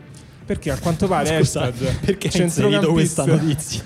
Centrocampista del Molde, che Ah. è impegnato nei preliminari, Ah, dei preliminari di, Champions, ah. di Champions. Adesso ho capito. Eh, però è vicinissimo a, a Lecce. Tu tra la Champions League e una vita comunque molto assolata e molto ventosa a Lecce, che cosa preferiresti? Dipende sempre dalla carnagione, ricordiamo. Eh, è stato, se potrebbe soffrire, eh. Però un annetto a Lecce, secondo me, se te lo fai, vivi bene. Diciamo, eh, sì, sì, vado a Lecce. Comunque Lecce vuole tornare in Serie A, credo. Non lo so, bisognerebbe Beh, sì, chiederglielo. penso di sì, dai. Ma andiamo avanti perché comunque questa puntata sta durando Sì, più troppo. del dovuto. Atalanta, ottimismo per l'Hammers. Si avvicina alla chiusura della trattativa. Qui eh, l'Atalanta sta cercando un vice Zapata. L'Hammers, diciamo, è Ma quel scusa, tipo di giocatore là. Tutti dicono Però- questa cosa, che però l'Atalanta sta cercando un vice esatto. Zapata, ma Muriel non era già un vice Zapata. Esatto, non lo so, questo andrebbe A me sembra che chiesto- ci stanno a fregare, cioè tutti gli anni cercano un vice No, perché no, è vero, no, questo è interessante, cioè fai bene a sollevare Grazie, questo punto. Emanuele. Si vede che sei un professionista che scrivi di calcio e parli di calcio nella vita.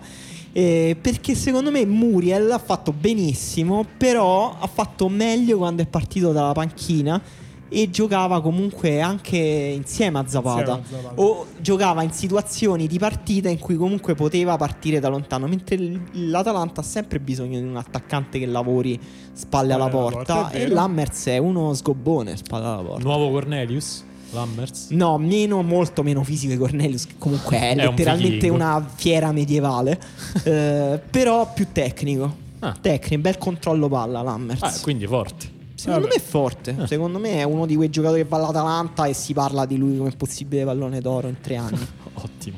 Ah, questa la leggo. Choupo-Moting proposta alla Juventus. Eh. Andiamo avanti. No, no, che andiamo sembra- avanti. Io mentre scrivevo il mio pezzo gli svincolati, Marco, io ti ho detto, io qui sto scrivendo che Cipo Moting potrebbe essere adatto a Juventus e tu mi hai preso in giro. No, Mi non hai ti ho detto- preso in giro. Ho Va detto bene. quanti attaccanti deve avere la Juve a un certo punto pure basta. Secondo me sarebbe perfetto. Eh vabbè. State cercando quello che apre gli spazi a Cristiano Ronaldo? Cipo, Cipo Moting. Ciupo Moting. Una persona umile. Molto, molto simpatica, tra l'altro. Sì, è vero, questo è vero. E tra l'altro è un grande appassionato d'arte. Consiglio a tutti di andare sull'Instagram di Chupomotig e vedere il suo profilo perché ha un discreto gusto anche. Un collezionista. Vabbè, che voi di gusto non ce n'avete praticamente. Vabbè, Comunque, ma andiamo avanti. eh, Andy Zeghiri piace a Parma e Verona. Bene, bene. Va bene. eh. Sono contento. Registriamo. Mentre però il Verona pensa anche al ritorno di Torregrossa. Al ritorno? Ritorno? Ha mai giocato Torregrossa al Verona? Questo è quello che io vi dico. Se voi non mi credete, lo cercate su Wikipedia. Se no, credete a me. Torregrossa ha avuto una stagione in cui ha dimostrato che. Di essere una pippa arcuata, Panchina, possiamo no, dirlo? secondo O me- non si può dire? Pan- Siamo diventati dei perbenisti. Panchina in Serie A per me ci sta benissimo. Comunque, diciamo Sì. che gli, eh, gli offensivi del Verona non brillano per talento. Altro attaccante sgobbone Esatto. Torregrossa. Tra l'altro, posso darvi questa piccola chicca su Torregrossa. È il secondo giocatore della Serie A che ha subito più falli l'anno scorso. Pazzesco. Ho cambiato totalmente idea su Hai visto? mi hai questa cosa. E questo è il potere delle statistiche nel calcio che vengono sdobbate, poi te le leggo e dicono: Oh, Bel giocatore Torregrossa. Ma parliamo un attimo di Crotone perché Santon è l'ipotesi per la difesa, mentre in attacco l'idea è Cohen. quale dei due fratelli? No, C'è è- anche il, il conduttore di Sky G24 che si chiama Cohen. È, Ah, è vabbè, pieno, d'altra parte È Eh, pieno di Cohen C'è mondo. anche Leonard nome- Cohen. No, è Leonard Cohen. Nome ebraico più Si diffuso. chiama al mondo. davvero Leonard Cohen? No, purtroppo no. Sarebbe molto bello. Si chiama Jonathan Cohen. Jonathan. N- Non lo so, mo devo sapere anche l'ebraico. Se poi su Wikipedia c'è anche la pronuncia ebraica, la, la metto. cioè. Vabbè, aspetta, aspetta, mettila, mettila, mettiamo Ma Jonathan. Cohen, l'attore francese che si è fatto conoscere per il personaggio di Serge Lemiteau nella serie Block. No, proprio lui. No, invece questo è il figlio di Mickey Cohen. Ma chi è?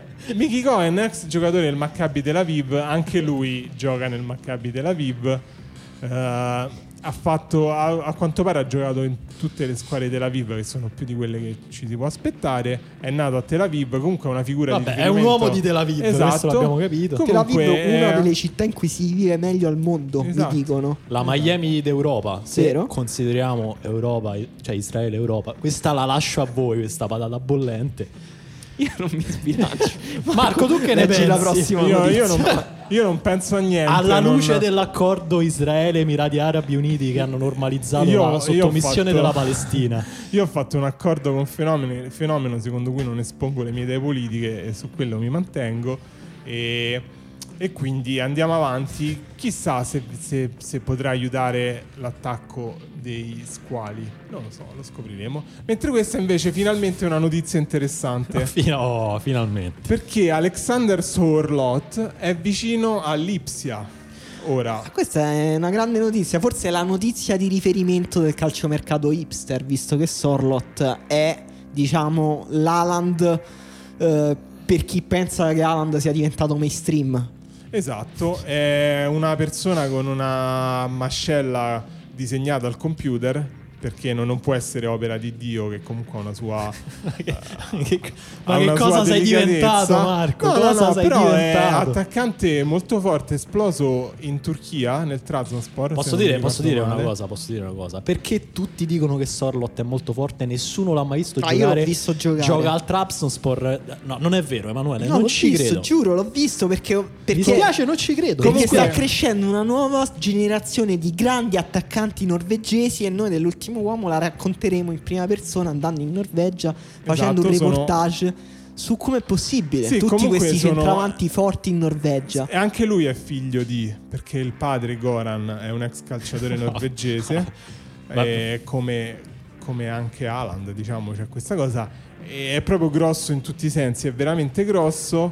eh, e comunque eh, all'Ipsia, l'Ipsia sembra un- il posto ideale dove sviluppare questi giocatori che sembrano uscire dal Giocatori laboratorio. grossi. No, Vediamo. anche perché l'Ipsia ha questo attaccante scarsissimo che ogni volta è un buco negli occhi quando vedi giocare l'Ipsia, una squadra forte che gioca bene, che ha tutti i giocatori interessanti e poi è, ha questo Poulsen davanti Ah, che non sa giocare a calcio. Yusuf Poulsen. Yusuf Poulsen. Fortissimo. Che però ovviamente tutti i connoisseur di calcio giustamente, giustamente eh, non sto criticando, dicono eh ma è troppo utile, non lo puoi Ma, togliere. Emanuele, Metti tu so- che sei un esperto Eh. della materia, Yusuf Poulsen, che tipo di pippa è? Secondo me è anche lui rientra nella categoria delle pippe versatili. Cioè de- de- Quindi una, una pippa positiva comunque. Una pippa che può darti qualcosa comunque. Quindi non lo possiamo chiamare scalla pizzette. Io- O cesso a no, pedali. No, per me, no, no, no, no, no, è no. di quei giocatori che dicono Per eh, me c'è la- è, un, è un giocatore utile. Eh, ok, quindi è una pippa versatile. Per me c'è una sfumatura paracarro, se proprio la vogliamo. Paracarro?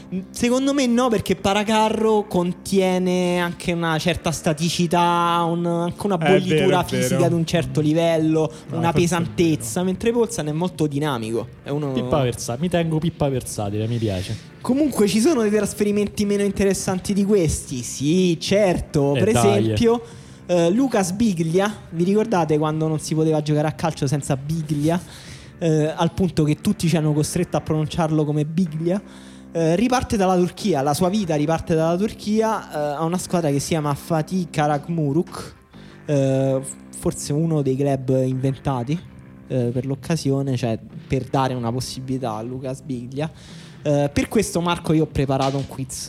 Non lo so, io ho, Ah. aperto, io ho aperto gli occhi del mondo su questa cosa. e- Potete, potete rispondere entrambi. Aspetta, diciamo. facciamo, facciamo, Facciamo- un, facciamo- un contesto perché noi nell'ultima puntata Marco ha posto, diciamo, ha messo sul tavolo questa importante questione di cui non si parlava, e cioè che probabilmente tutti questi club turchi in cui vanno le nostre vecchie glorie siano inventati per l'occasione, sia tutto un grande Truman Show. Sì, che, che queste squadre non esistano realmente, in realtà. Sì, eh, diciamo che la nave, nave di Teseo ha già comprato i diritti per il romanzo, quindi se qualcuno vuole scrivere questa storia sappiate che poi finisce... dai- Esatto, esatto. de- Dovrà con parlarne con i con gli avvocati, è un grande classico. della nave di Teseo. Però io ho preparato un quiz per voi. Facciamo così. Il quiz funziona che io vi leggo il nome di una squadra e voi mi dovete dire se è reale o è inventata. Ok. Potete prenotarvi. eh, Come? Potete prenotarvi facendo bzz. Voi fate bzz Ok. e vi prenotate. Se sbagliate è un punto per l'avversario. Se indovinate è un punto per Ok, voi. Ok, vai. Allora, Rizespor. Dario. Vero. Vero, un No, punto lo a. Dario. Dai. Ugo, Bravo, metti bravo, degli Dario. effetti qui, eh. tipo un, un applauso del pubblico. Ieni Malatia Sporculubu. Marco. Vero. Vero, pazzesco. Eh. Io stavo zitto perché ero sicuro fosse falso. diciamo. Pergamon SK. Marco. Purtroppo falso, ma... Però Marco li sta googlando, bellissimo. posso, posso Eh, dire? Pure secondo me Marco, Marco li sta googlando. Questo era molto credibile, ero molto fiero. È vero, perché è, è troppo bello per essere vero. Perché no, lo so, io sono un grande fan del. Pergamon Museum. Che è a Berlino. Vi consiglio, se siete a Berlino, andate, è uno dei musei più belli che vedrete in vita vostra. Però qui, qui è una squadra.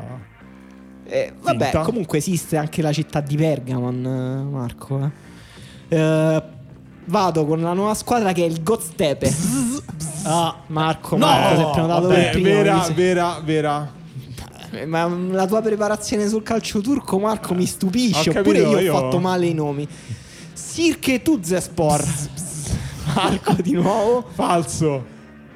Nome falso? È falso. Sir, Vabbè, Sirke Marco- Tuzespor effettivamente in turco significa solo aceto sale sport. e basta. Eh, Adalian Pasa. Dario. falso. Falso, un punto per Dario. Anche questa non l'avete sbagliata neanche una. Forse Voglio- l'ho fatto in maniera vedere- pigra questo chi, chi- chi ti ridarà il tempo passato. Sivaspor. Marco. Vero. Vero, giusto. Tra l'altro, cioè, gioca in prima divisione turca, quindi cioè, sarebbe stato ridicolo sbagliare questo. Bukaspor Kulubu. Dario. Vero. E invece è falso. No, non No, so. vabbè, là- là Marco veramente sta vedendo le È risposte. vero, è vero, è vero. Un punto per Dario. Tu devi controllare perché non me lo ricordavo. A dare al posto, ma che. L'ho tirato completamente a caso. Manisa Manisa Football Club. Marco. Ah, mi- eh, falso. Falso perché la società vera è Manica Boyukuseir Balete Sport. Eh, quindi falso. Eh, però aspetta, notaio? Cioè, Niccolò, notaio, puoi ricontrollare al volo questa cosa? Il Manisa eh, Football Club esiste o non esiste? Qui c'è, qui c'è qualcosa di sospetto, c'è un cambio nella colorazione. No, non esiste, il notaio conferma. Eh, prossima squadra ne mancano due. Diciamo che Marco è molto avanti in questo.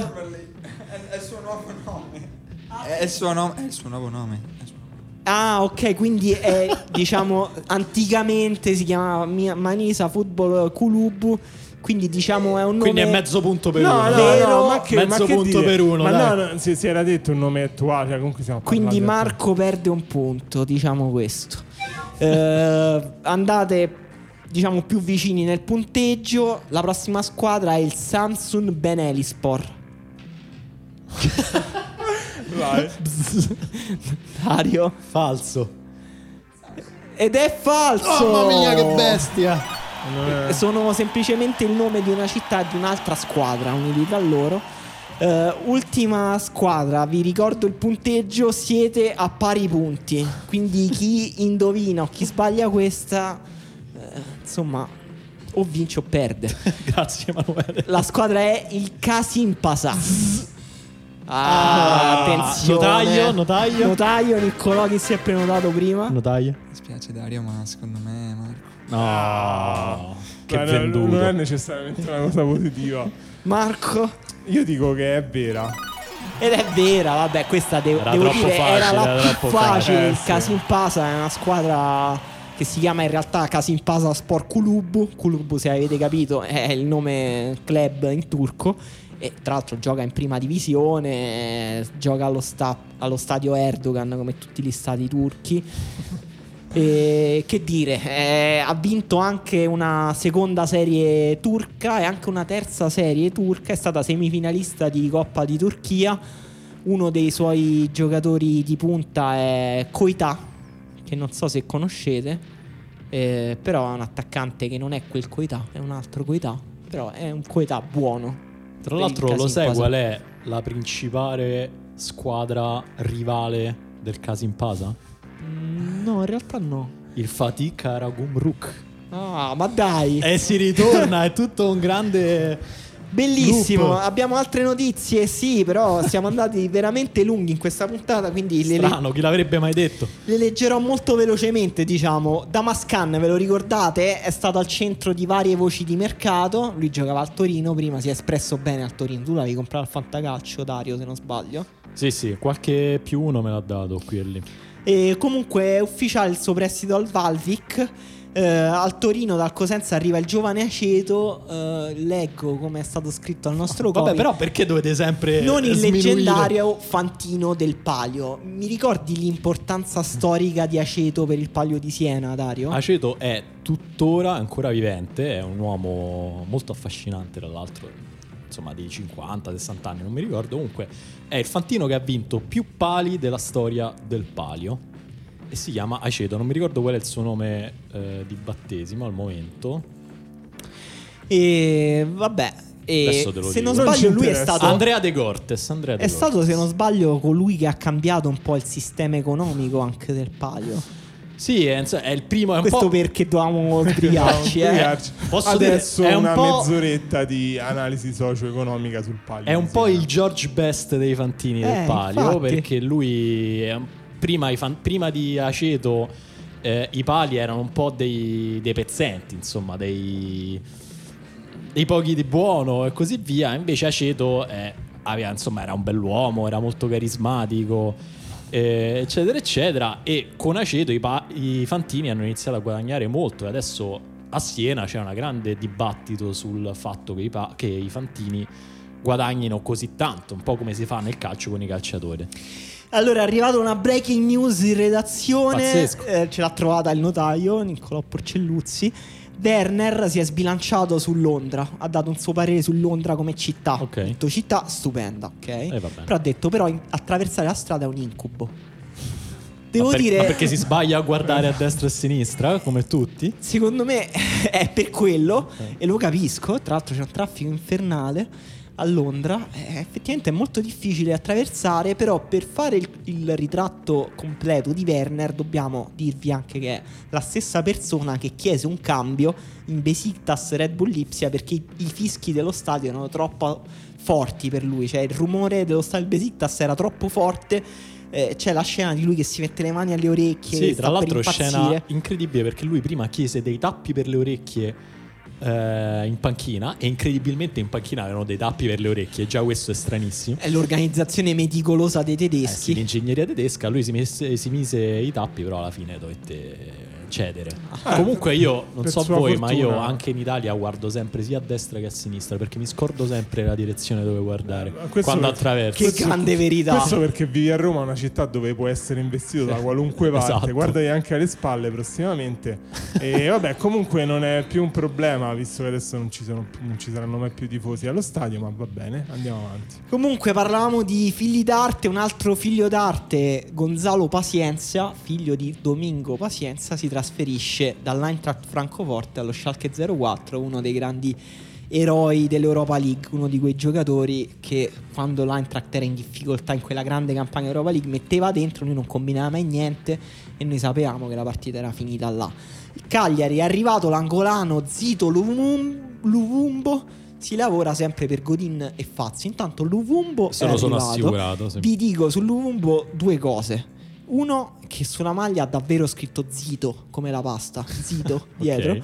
Eh, seconda cosa è, è una ala destra, mancina, che gioca a piede invertito, un driblomane pazzesco, vi consiglio di comprarlo al fantacalcio. Ecco. Torino ha preso Murru dalla Sandoria.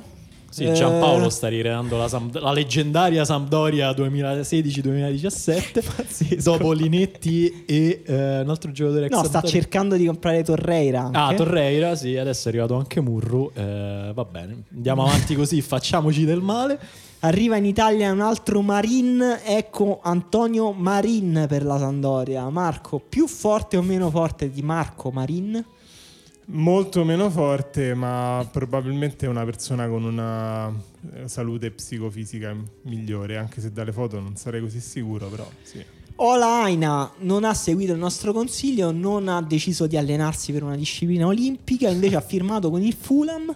Lazio dalla Salernitana arriva il difensore Caro. Vabbè, facili battute sul difensore caro. Vai, faccene una, Dario. No, eh, a me caro fa pensare in realtà, cioè, tutti starete pensando al fatto che l'ha pagato tanto, ah ah, grasse risate. Invece no, a me fa pensare a quando si faceva, non so se da bambini a voi lo dicevano. Eh, esatto, vi prendevano la mano per far accarezzare i gatti, dicevano vai, fai così, piano piano, caro, caro, caro. A me questo mi fa in realtà, pensare. in realtà si, si chiama così perché il padre era un grandissimo fan del film Caro Diario di Nanni Moretti. Ah, ah, ecco perché. Tra l'altro Risolto vi do anche questo insight sul fatto che con questo acquisto, perché non so se sapete che Salernitana e Lazio sono di proprietà della stessa persona. Comunque, con questa, cioè Claudio Lotito, con questo acquisto, eh, forse uno dei primi acquisti della storia del calciomercato in cui un presidente riesce a scontentare due squadre contemporaneamente, perché era un po' uno dei giocatori più forti della Salernitana, però invece la Lazio sono tutti dicono ma chi è caro? E quindi sono tutti scontenti. E mm, invece Udinese si muove tanto, no? Arriva Molina dal Boca Junior B. Forte. Interessante. Forti. Chiudono anche Torgai Arslan, centrocampista svincolato, scorsa stagione al Fenerbahce. Se non sbaglio era uno degli enfant prodige degli anni 2000, Arslan. Eh, scuola Borussia Dortmund, uno di questi e si diceva questo è un mostro, questo è un fenomeno. E invece... e invece, vabbè, chi lo sa, magari farà bene. Fermana in prestito dalla Ternana arriva Boateng, né Kevin Prince né Jerome, bensì Kingsley. Eh, Kingsley Boateng, se non sbaglio, scuola Milan. Sì, ne avevamo già parlato nell'ultima stagione di Pendolino. Questo è un nome che ritorna, quello di Kingsley Boateng. Eh, Entella ha tesserato il figlio di Cassano, Christopher Cassano. Classe 2011. 9 anni, dicono sia fortissimo. Pazzesco. E un nome uscito direttamente effettivamente dai Soprano, Christopher Sì. Cassano. Sì, molto chi- simile a Christopher Molt- Moltisa- Montisanti, che è effettivamente un personaggio Sì, dei Soprano. eh, interpretato da Michael Imperioli, di cui vi consigliamo però la playlist su NTS uscita da poco. Un Bellissimo. fine conoscitore musicale, grande intellettuale anche. Sì. Michael Imperioli ha un suo teatro off. eh, Sì, grandissimo attore, veramente grandissimo attore. A- attore strepitoso. Brian Dabbo dalla Fiorentina al Benevento. A me sembra di averla letta almeno tre volte in questa edizione di Pendolino questa notizia. Credo però per altre squadre. Lo avevamo dato per fatto in altre squadre. Sì, sì, era fatta, era fatta. Mi limito a dire che qualsiasi squadra prenda Dabbo si salva. Ecco. Ed ecco Salutiamo i tifosi del Benevento che si Sì, staranno visto che l'anno, grattando ogni visto parte che del l'anno, corpo. l'anno scorso non ha finito la sua stagione alla spalla, ma era in un'altra squadra, non vi diremo quale. Bratislav Ivanovic torna in Premier a Wells- al West Bromwich dallo Zenit San Pietroburgo. Allora, questa è la notizia che più mi ha stupito questa settimana perché io ero sicuro al 100% che Branislav Ivanovic si fosse ritirato.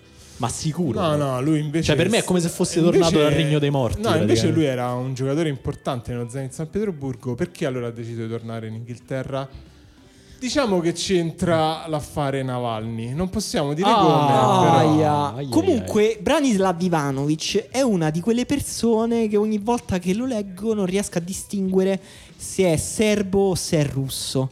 Perché effettivamente. No, in realtà lui è serbo. Ok, grazie, Però effettivamente, effettivamente eh, c'è una grande comunanza culturale, politica, certo. religiosa tra la Russia e la Serbia. Se volete che Dario Saltari approfondisca questi temi su una puntata di un podcast di fenomeno, basta che arriviamo a 100 share per questa puntata.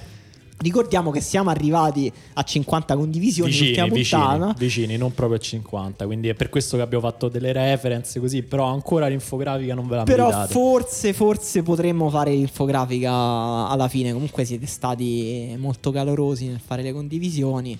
Stiamo lavorando tra l'altro sull'infografica, una cosa A su cui lacrime. abbiamo messo al lavoro diversi ricercatori. Eh, se arriviamo a 100 condivisioni, quindi Dario fa una puntata sui rapporti privilegiati tra Russia e Serbia. Ma una sembra- puntata di pendolino poi, eh, non di trama, è una sì, puntata sì, di una, pendolino. una puntata di pendolino in Speciale. cui parla solo lui. Cioè, Sì, fa sì. una puntata di trame, però si chiama pendolino. Così. Crotone dallo standard Liegi arriva a Denis Dragus. Mentre per i trasferimenti seri dobbiamo annotare Rispoli e Cigarini. Ma chi l'ha detto che Dragus sia un trasferimento meno serio di Rispoli e Cigarini? Cigarini. Un altro ex giocatore da 10 anni, però abbastanza forte vero. tecnicamente Eh, da bravo, reggere la Serie A. bravo.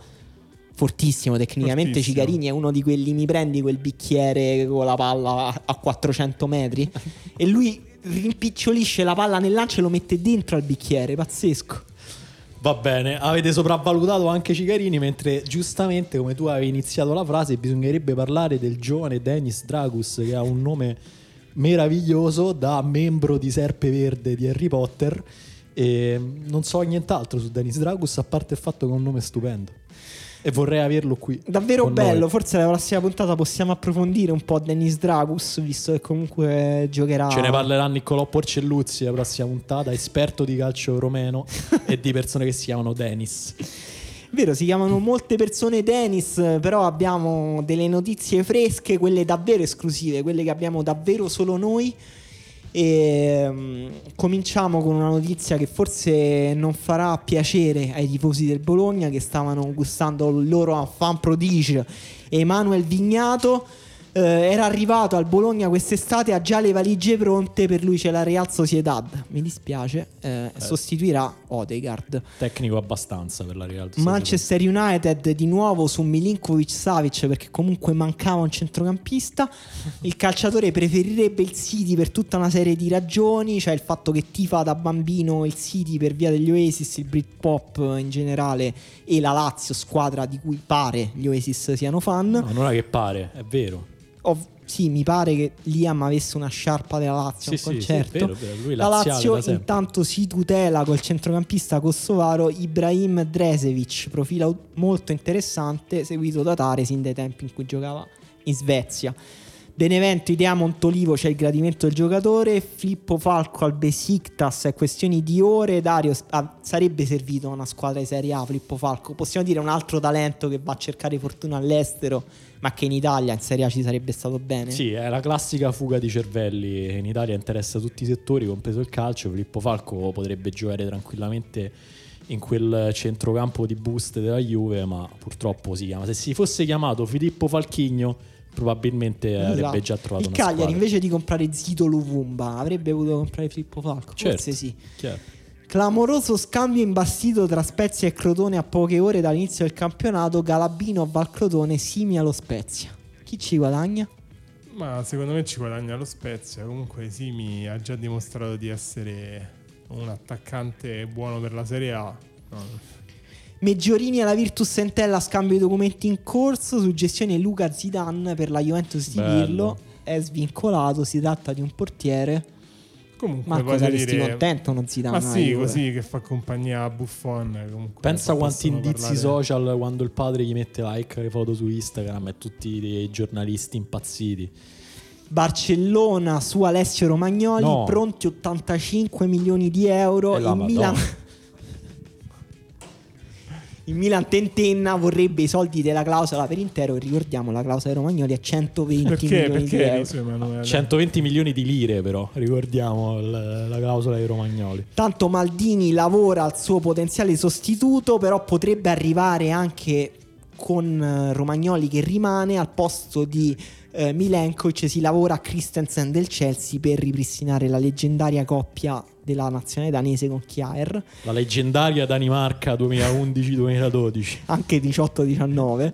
Gerson al Bayern Monaco ufficiale. Problema per il trasferimento di Paloschi alla Spal.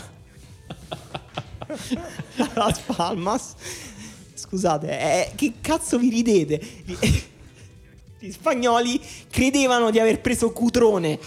Solo in seguito si sono accorti del clamoroso pasticcio. Posso dire, Scusate, posso, dire, posso dire una cosa? Questo è razzismo nei confronti dei bianchi. Cudrone e Paloschi sono due persone completamente diverse. Sì, Posso totalmente dire- diversi. Infatti, Quello, quello che è un errore potrebbe essere anche una grande opportunità. È più forte Cudrone o Paloschi, Marco? No, non lo so, non lo so. Sto preparando un libro per Meltemi su questa cosa. Non voglio spoilerare nulla. Forse uscirà un brano la prossima settimana su Ultimo Uomo. Scusate, questa la tagliamo. È stata veramente troppo brutta questo, questo momento finale. Noi chiediamo scusa a tutti i nostri ascoltatori, ai tifosi della Spalmas e a eh, Paloschi e Cutrone, che comunque sono attaccanti che stimiamo. E ci scusiamo per tutto. Sì, ci scusiamo. Cioè, qualsiasi Scusiamo cosa questa puntata. abbiamo detto in questa puntata. Se volete potete scrivere direttamente ai nostri avvocati. Eh, Dovete prima Vabbè. iscrivervi alla newsletter Medusa e poi potete scrivere. Comunque sono loro i nostri avvocati. Eh, sento di essere stata una cattiva influenza oggi. Poi probabilmente sì. Comunque ti ringraziamo per la partecipazione. Soprattutto salutiamo Grazie a voi. Salutiamo i nostri ascoltatori perché ci hanno detto che non salutiamo a fine puntata, che siamo un po'... Davvero? Sì, è, arriva- cosa? è- è- mi è arrivata questa notizia, quindi questa volta li salutiamo. no, calo- salutiamo, sì, salutiamo tutti. salutiamo tutti, siete sempre nei, nei nostri cuori. Siete da soli in una stanza, ragazzi, nessuno vi ascolta. Allora, io penso che questo podcast sia sempre sul filo di superare il limite della decenza. Arriverà il punto in cui semplicemente questo podcast non esisterà più perché Esatto. avrà superato il limite della decenza. A me Qualcuno- sembra che questo limite oggi è stato non Esatto. valicato di più. Oggi abbiamo inclinato il campo verso quel momento. Forse ma- oggi abbiamo ridefinito il concetto di decenza, direi più che altro. Quindi noi vi chiediamo scusa, ma vi ringraziamo anche se siete arrivati fin qui senza dire ma che cazzo sto ascoltando. Eh, forse ci sentiamo la prossima puntata, forse non, Non ci credo. sentiamo mai e questo rimarrà la storia come un esperimento d'avanguardia riuscito così così diciamo. Sì, Eh, i- ognuno di noi indagherà la propria morale e troverà la risposta a questa domanda. Comunque noi abbiamo preso le regole di come si dovrebbero fare i podcast e le abbiamo buttate via e abbiamo fatto tutto il contrario. Ci, ci avevano detto fate un podcast breve. Ricordate quando abbiamo detto quando noi facciamo di mezz'ora? Invece stiamo. Sono tre ore e mezza che Eh, sono un'ora qui. e 31 e continuiamo a parlare nonostante non abbiamo più niente da dire. Devo andare in bagno. Chiudi, Emanuele. Se- seconda regola dei podcast, preparatevi. E noi non ci prepariamo. C'è solo Dario che sta lì letteralmente con una scimmia nel cervello che gi- digita nomi a caso presi da tutto mercato. Eh, poi dicono vendete bene la puntata. E noi ogni volta diciamo ai nostri ascoltatori di non ascoltare Pendolino in sostanza perché comunque cioè, è letteralmente un'ora e mezza del vostro tempo buttato E nonostante questo siamo comunque qui e ci pagano fior fior di quattrini per dire No, queste per quattro fortuna scemenze. nessuno ci paga e questo ci solleva la coscienza. Voi, però, se vi è piaciuta, condividete la puntata. Se arriviamo a 100 condivisioni, Dario fa una puntata sul rapporto tra Serbia e Russia. Ciao. Ciao a tutti.